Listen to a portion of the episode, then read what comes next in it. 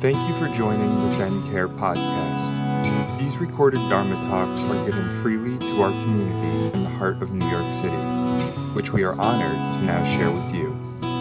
New York Zen Center for Contemplative Care is dedicated to transforming the nature of care through contemplative practice by meeting illness, aging, and death with compassion and wisdom. Learn about us at zencare.org.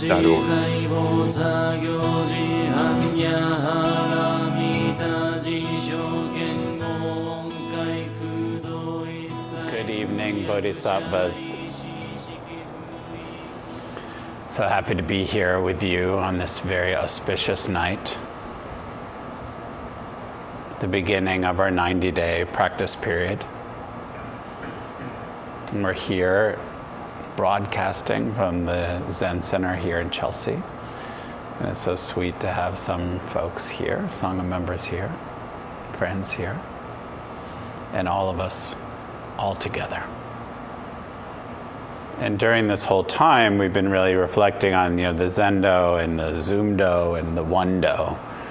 And to me, the practice periods have been happening for about 2,600 years since the time of the Buddha, where twice a year the community would gather, and many of them would not be see each other at all during the times when practice periods were not happening. So these commit to sit times are committing to sit together to really actually appreciate what does it mean to really sit together. Many people think that this practice is about how it's going for you but it actually is completely missing the point. So i want to really encourage you during this practice period to really reflect on how can I practice for this time and for the time beyond all of us. So in this practice period, we have the honor using a study text of Shundo Aoyama Roshi, the first woman to be appointed as the director of Sojiji, which is one of the two main temples. Actually, this image here is the image of our of Sojiji. I just want to talk about one line from her text that we'll be looking at this week. Because for me, if we don't really understand what our practice is about and realize it's actually about impact and relationship,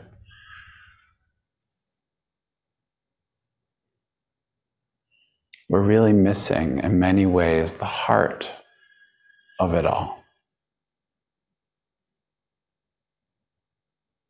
Aoyama Roshi says people walk about totally unaware that their faces and bodies reveal everything about the way they have lived. Such nakedness can be embarrassing, even frightening.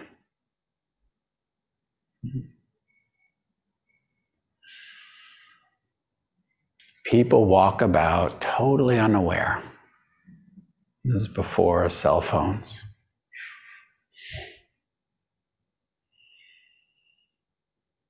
Totally unaware that their faces and bodies reveal every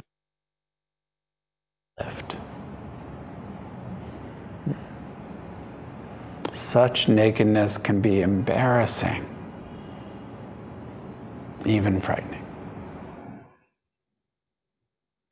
And to me, the heart of this practice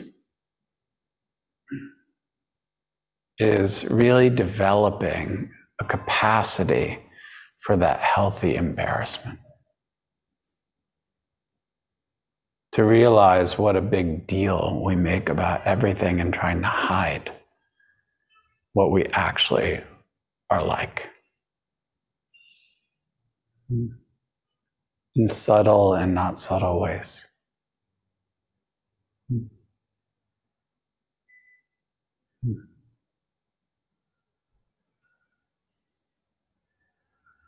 And the whole point of practicing together in this practice period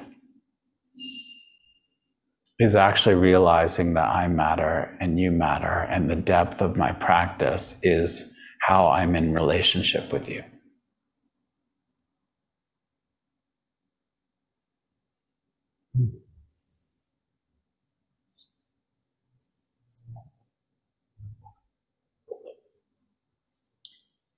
Because, in many ways, I think that what she's talking about is so ordinary.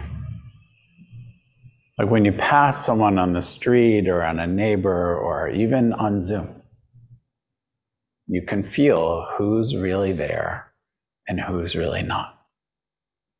It is not that mysterious.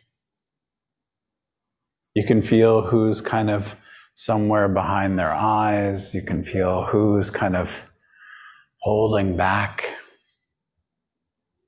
It's actually not a mysterious power.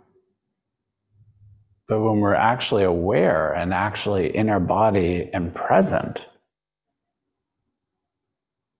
it's very clear. And it's not really a judgment about anything, it's just the way it is. And it's so amazing that so many people think that they hide well, as if that's a badge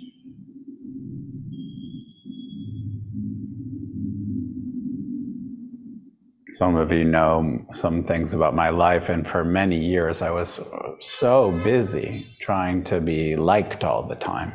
And was smiley all the time, but it had a very kind of falseness to my cheeks.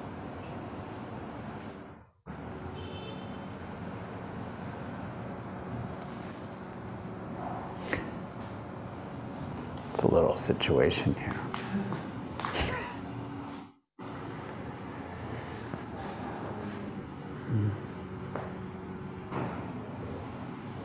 And I was sure that no one understood or would actually know me. I was so sure that the struggles that I had gone through were not possible to understand and if anyone even knew them, that it would be bad. I would be exiled, I would be ex- disliked. I didn't actually feel at home anywhere. In particular, in my own body, in my own step. Hmm.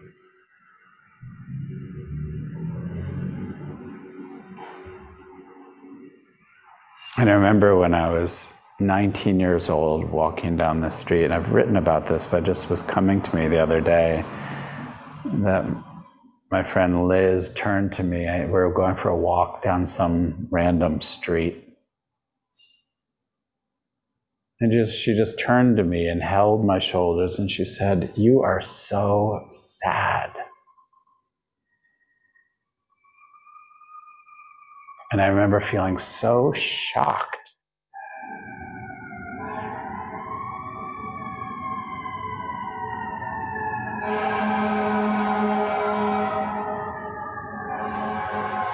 So, those of you not in New York, this is our mindfulness bell.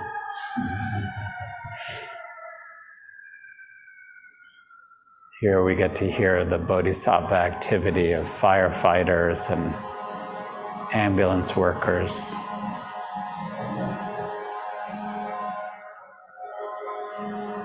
Attending. Some people find it annoying. I find it glorious.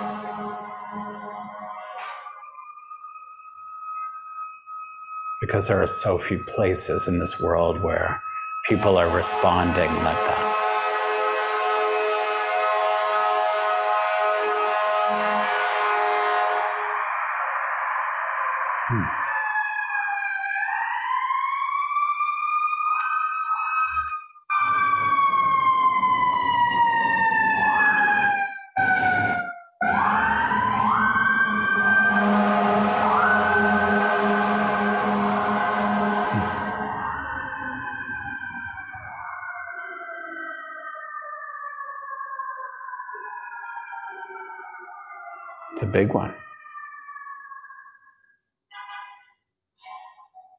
Are so many places in this world where that response doesn't happen.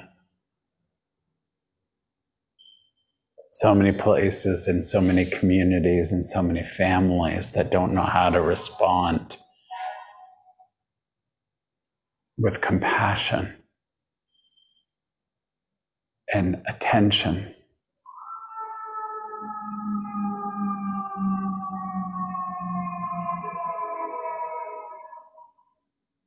So many friendships where we don't know how to actually just say, wow, you're hurting.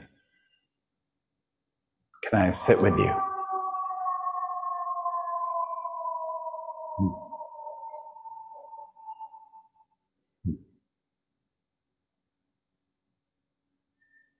So, this is what my friend Liz did.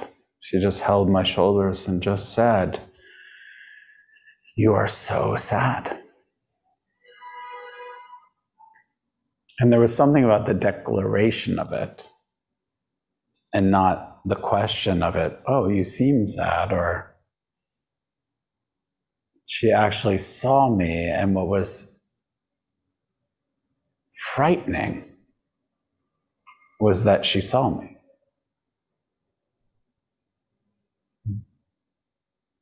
I felt naked and embarrassed.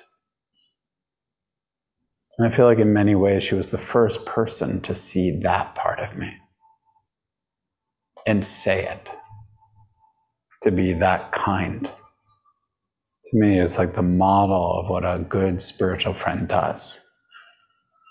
Hmm. And it was really the beginning of a really hmm, So many trucks.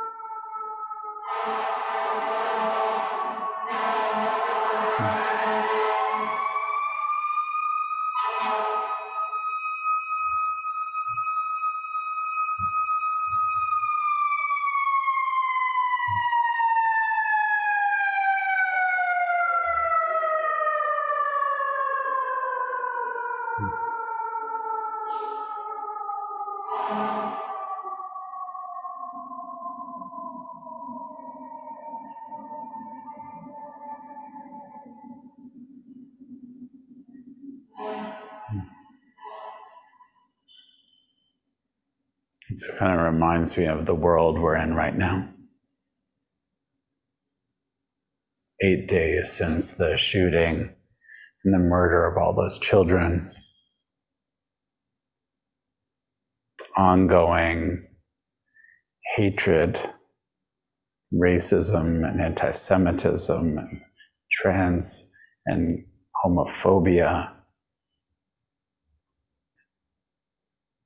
invasions of countries, the disappearance of our Arctic regions. So that those sirens to me evoke all of that. So to me, it's also the importance of the practice. So there I was still standing in that street with Liz and feeling like that moment I actually felt my whole life had was changing. Because she could be a good spiritual friend to me. Because like what we're doing all together here is coming together to practice the importance of showing up. Not just for yourself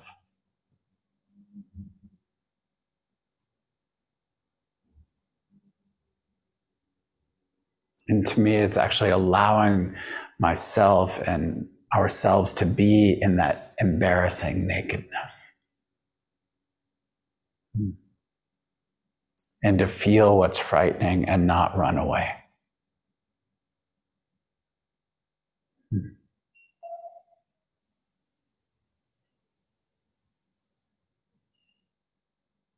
You know, in that time on that street, I, I realized too, because I've been practicing and I thought like really intense, you know, for a couple of years at that time. Doing a bunch of sessions or just these, the heart and mind collecting itself, these traditional Zen retreats. And I thought like I was pretty kind of badass. So I thought.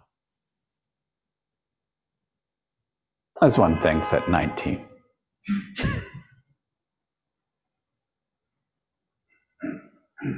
but it just, in that moment, standing on that street, and there was all of these oak trees for some reason, the clarity of how do I get real in my practice? That I did not want to be anymore this person who was just telling stories about what I was to myself primarily, and then everybody else. And it really felt like this dichotomy. Mm-hmm. So I was so moved by Aoyama Roshi, when she's saying people walk about totally unaware that our bodies and faces reveal everything. So clear.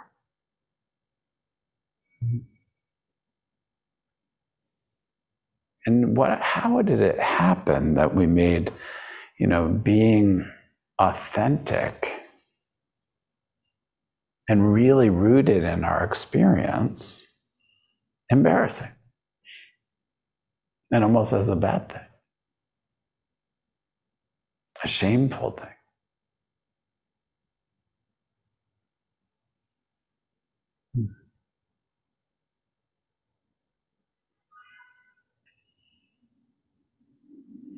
When I, and this is for those of you who are reading, you also remember that in the book, you know, there's this story about when she was very young, her aunt took her to a Buddhist temple, and when she was five, and she just had this very powerful experience just standing in front of this statue of Amitabha Buddha. And she was saying that there's something that happened in that moment in this Pure Land temple.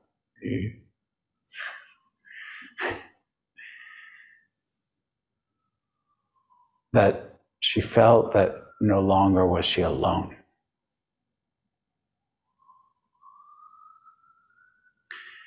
I mean, what a powerful glimpse. You know, and as a child, she was, you know, trained in many of the traditional Japanese arts of both zazen and tea ceremony and flower arranging and calligraphy.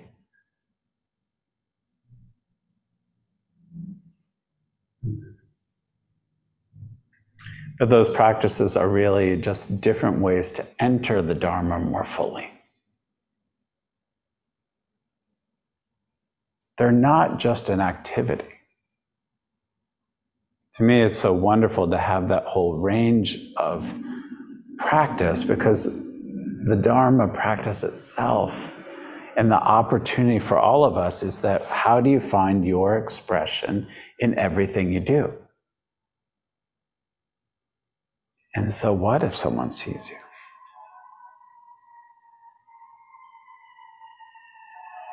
Hmm.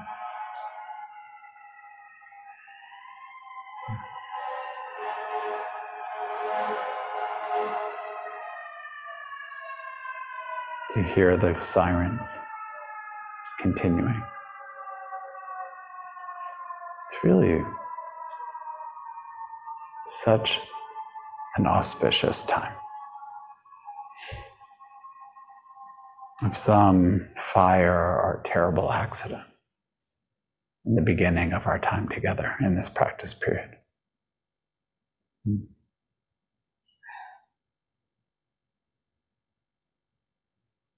And during high school, I remember she, you know, she studied, but she would kept staying clear about her path. And her dream was to ordain as a Soto Zen nun, not in the tradition she grew up in.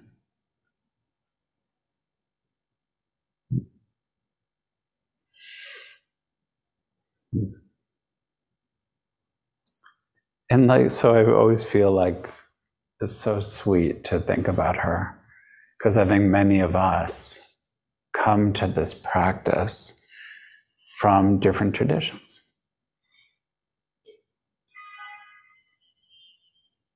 And how do you appreciate and not try to hide that, but to appreciate where you are?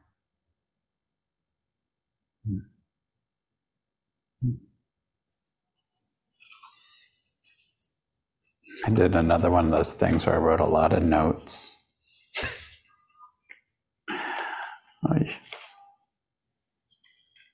and I don't care about any of them again. Hmm.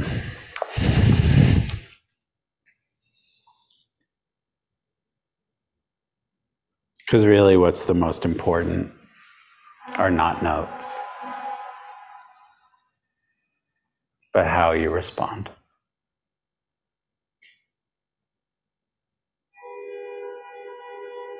How do you respond to this really precious time? I was talking with our Shuso today, and that this time also is not new. We were talking about the time of Guishan, one of our ancestors in China, and how he, for much of his life, had to hi- live in hiding because Buddhism was being persecuted at that time. And, you know, overturning of people's rights and abilities to be have respect and dignity. Hmm. That we're not in a new moment, we're in another human time and how you choose to respond to it with transparency and clarity. Hmm.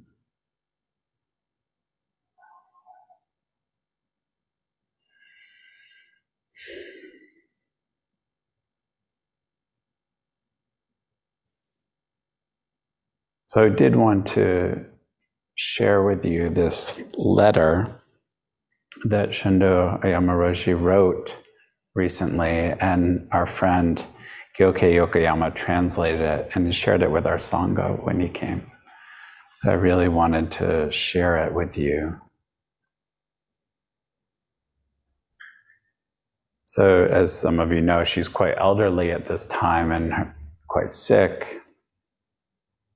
And so this is her letter to young monastics, young practitioners like all of you.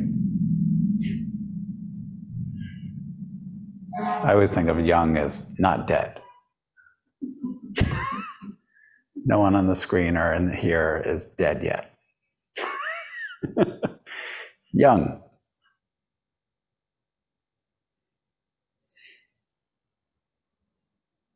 Last fall, Gikai Roshi kindly asked me several times to consider assuming the position of Sado. And I shamelessly accepted the offer despite where I was standing. For the last several years, I've suffered serious illnesses multiple times. Also, being at the age of 90, I feel ashamed and humbled when I think about how I could be useful. when there is so little I actually can do because of my health.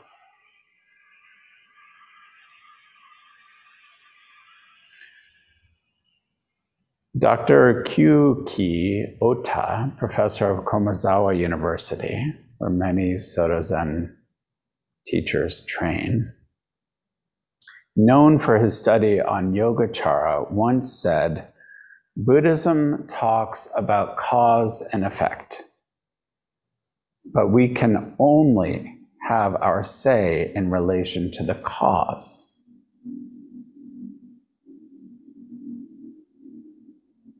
We cannot have our say regarding the effects. All we can do is to accumulate good causes according to the guidance of good teachers. Following his advice without asking myself about the effect, I've been telling myself to do whatever I can as a practice of gratitude. Imagine that as an instruction. Who knows what's going to happen? We don't know. Blessed with this life through the serious illness and my age, I find each occasion of conveying my message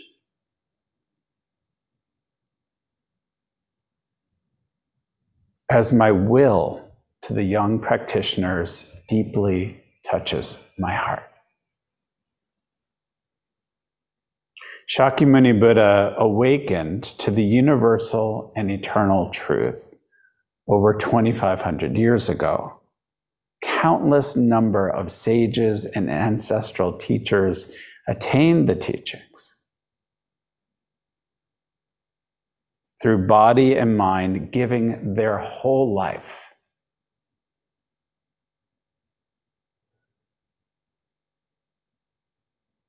to the way. And transmitted it through their character.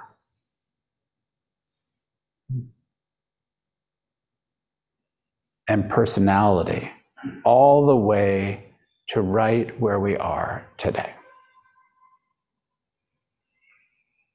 I sincerely wish that this light of Buddha Dharma will remain undistorted and strong in today's Japan. And then she ends with a poem. The flame of the Dharma you have lit, humbly and respectfully, I transmit to the next generation. Hmm.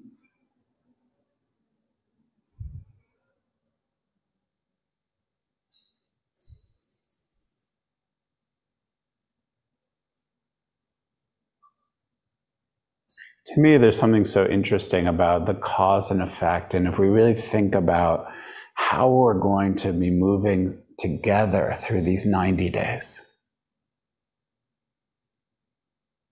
I also think it's important to appreciate the effect,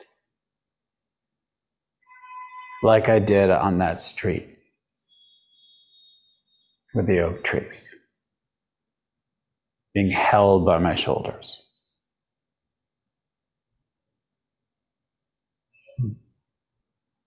I felt entrusted with reality.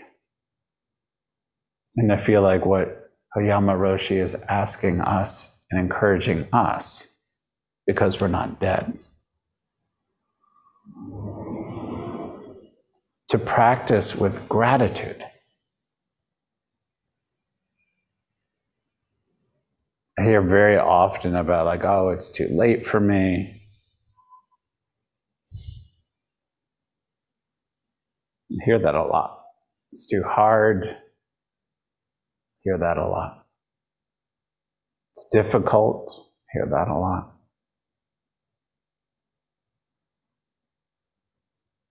How strange it is how we feed that parts of ourselves. So much.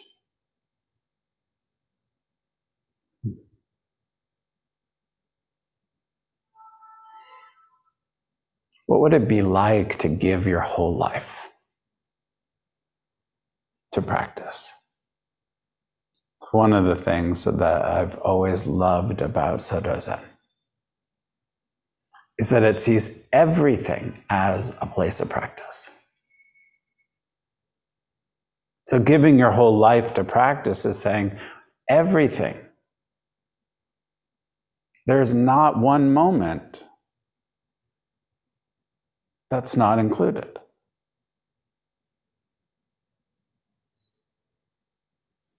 And we sometimes just feed our reactivity or all of that. Hmm.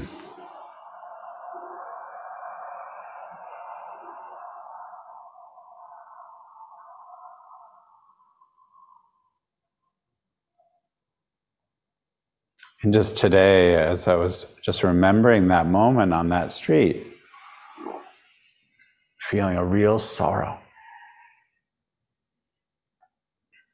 for that part of me that felt like I had to hide for so long.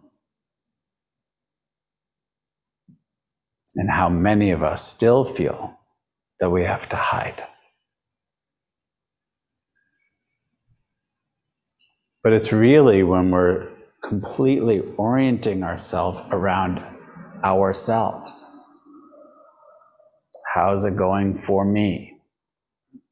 What am I going to get out of it? How am I doing?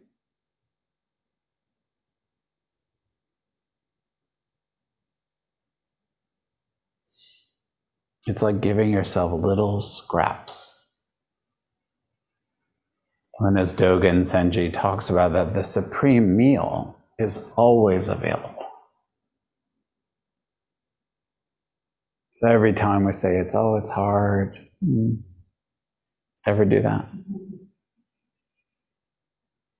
It's not comfortable. I don't want to.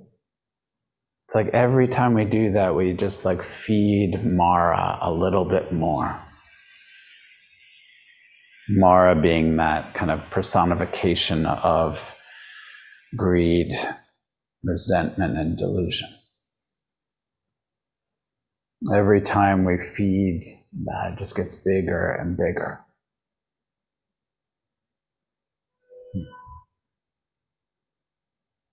And to me, and every time I do that, I also move away from actually experiencing my own sit bones, my own breath, which of course is just the point of contact with the breath of the world. Hmm.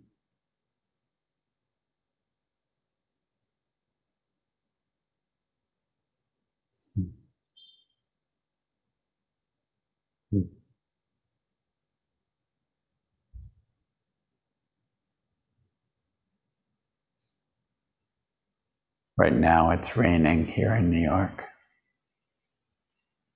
sound is so beautiful.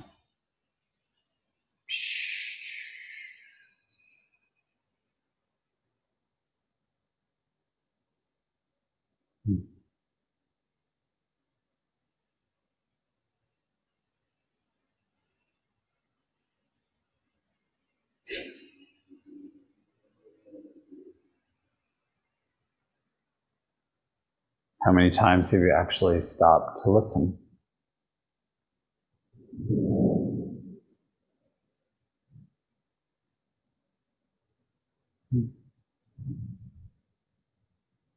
I had a moment there where I was thinking, like, oh, I wore flip flops today.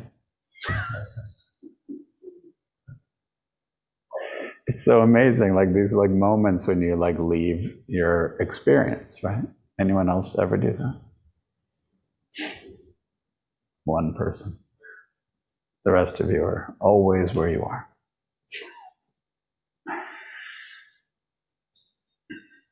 But actually, it's really like those moments themselves.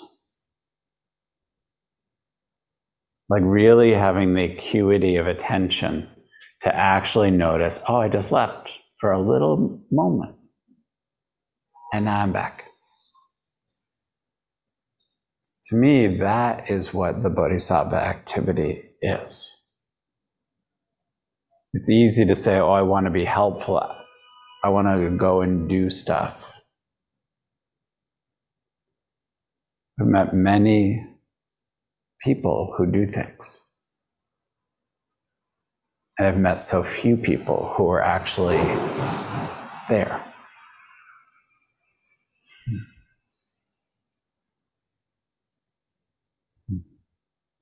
So, how do we appreciate that all of us have decided to do this?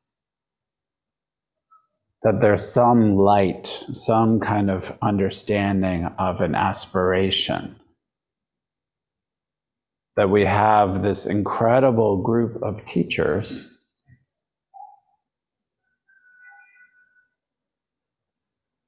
all practicing the way and all practicing in their expression, which is really the heart that we've always valued here at the New York Zen Center. We're not interested in anyone being like anybody other than your expression.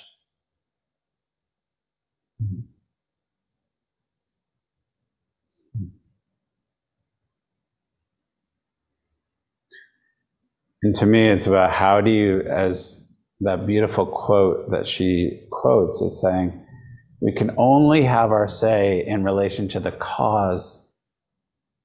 How do you actually use this practice period to really look at the causes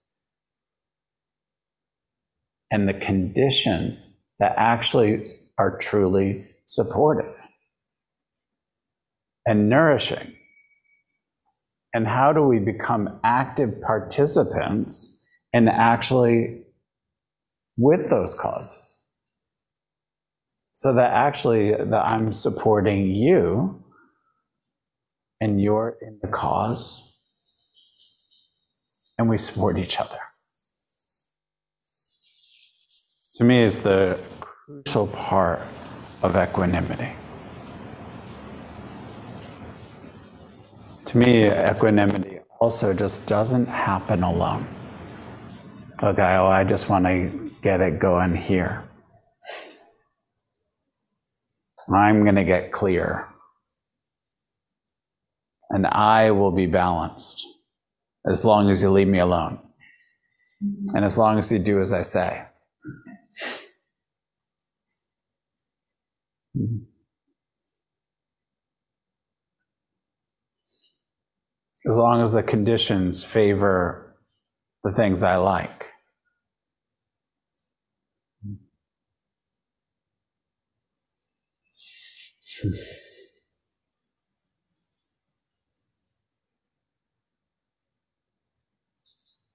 How do you find what's most meaningful to you? But not the thing that, like, the kind of ice cream you like, which, you know, has its own place.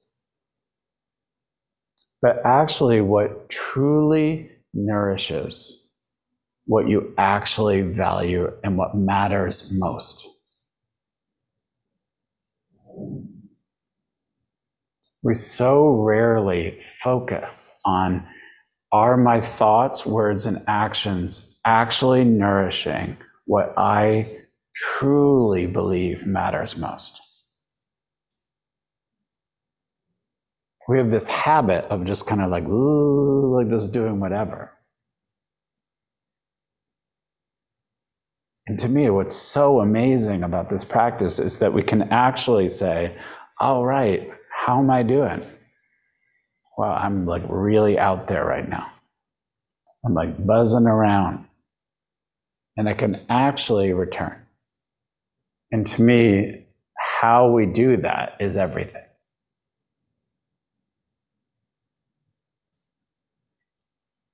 To me, it's like you have to bring ourselves back like Liz, like holding both shoulders and say, Hello, I see you.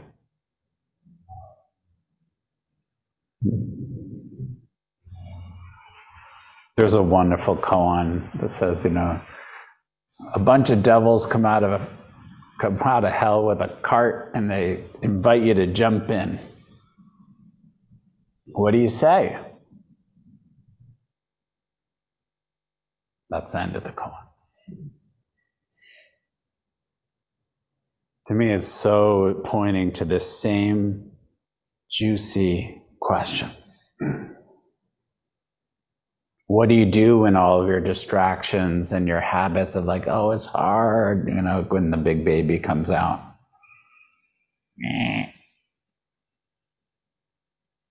And how do you not attend to that by just giving into it?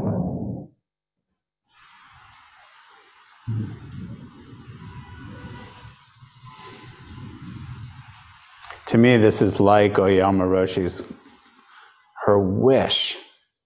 She says, um, My sincere wish is that this light of Buddha Dharma will remain undistorted and strong. And so to me, it's like that is a cause that we can work with. How are we being distorted? And to me, it's a very joyful and interesting place. It's like, how am I, is my thinking distorted right now? How are my words distorted right now? How are my actions distorted right now? Are they really aligned with what I really believe matters most?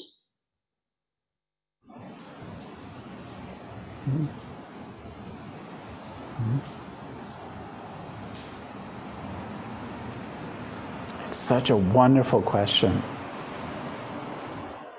But again, the, the attitude in which we ask that question is essential. I mean, again, it's like holding the shoulders. What's real? What matters most? Where are you? Where am I?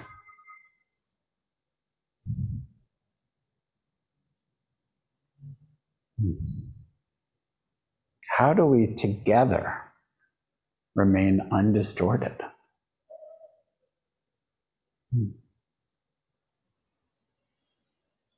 You know, these days it's very easy, as it has been as far as we know, since the beginning of time.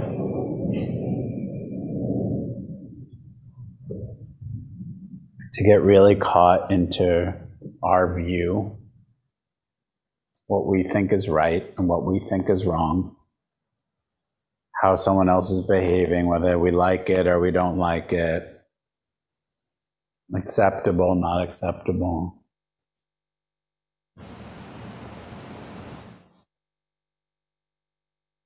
To me, that tends to be a place of incredible distortion. Mm.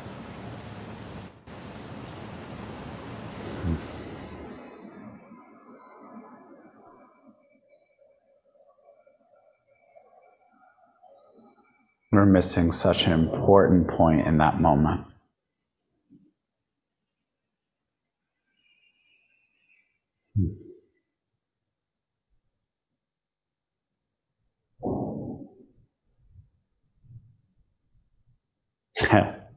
Chodo and I sometimes watch a little TV. I mean, I watch very little because I fall asleep, but we're watching about dinosaurs. I'm really excited about dinosaurs.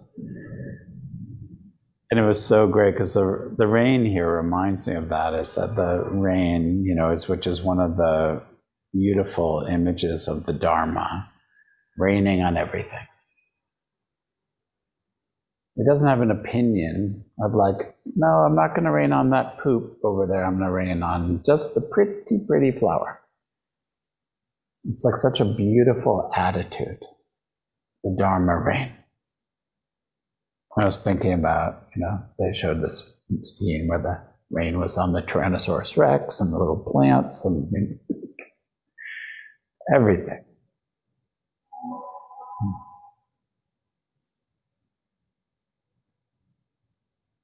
And here it's raining on the fire, raining on the fire trucks, raining on us all.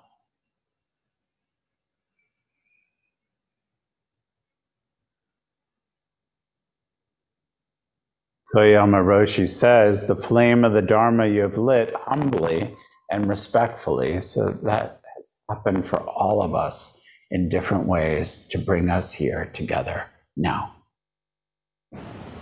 It's amazing.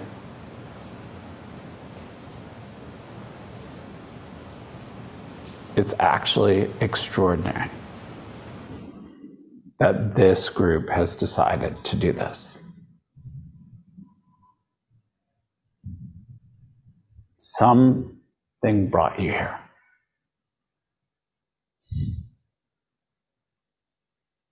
And what is your vow? So I want to encourage you to think about a vow for this practice period. How will you work with your causes so that you can close your gap, even a little tiny bit, where your thoughts, words, and actions are closer to what truly matters most? what is it that would actually support you? So, as we move through our 90 days together, which is so short,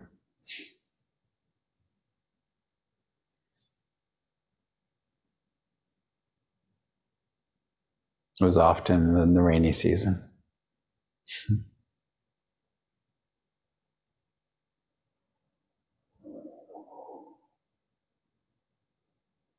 So, how will you do that? And to me, it's about how do you really make a vow and really keep it. And to me, the only way to keep a vow is to realize that you're going to break it constantly. If it's real, instead of a fantasy. But to just notice it with like as much acuity of attention as possible. So you notice just kind of like when I was thinking about what's for dinner or, you know, my flip flops. Who cares? I'm not there right now.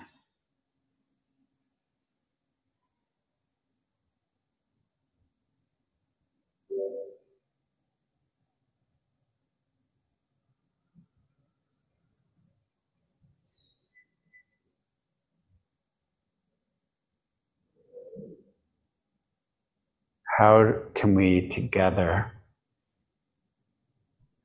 maintain the Dharma in an undistorted and strong way?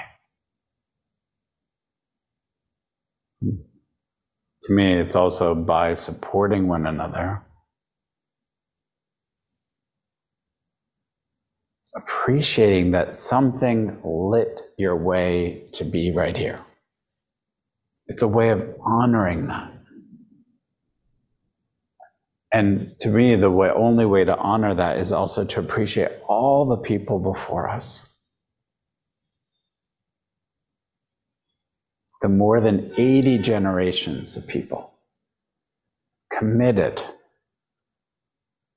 giving their whole selves to the practice, raising their families,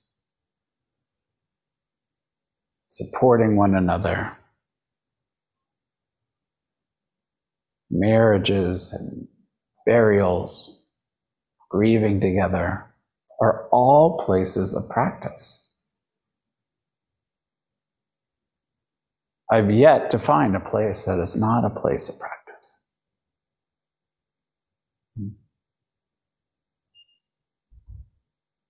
And to me, the great vow is also to realize that we're doing this not just for ourselves but can we also create the conditions and the causes that this will continue beyond all of us?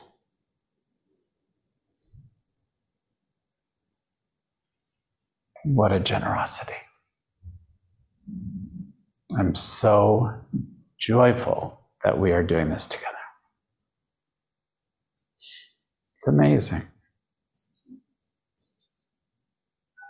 Thank you.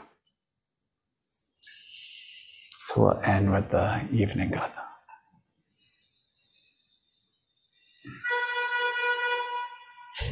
and a corn.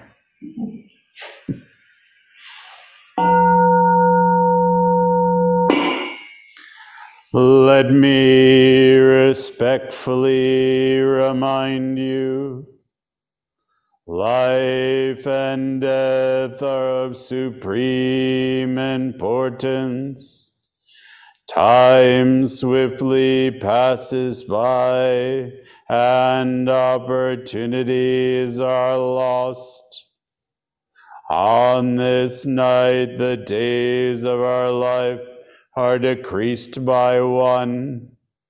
Each of us must strive to awaken. Awaken, take heed.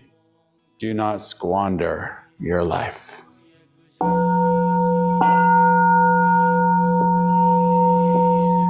Thank all of you here in the Zendo, the, the Zoomdo, our One-do, Nighty Noops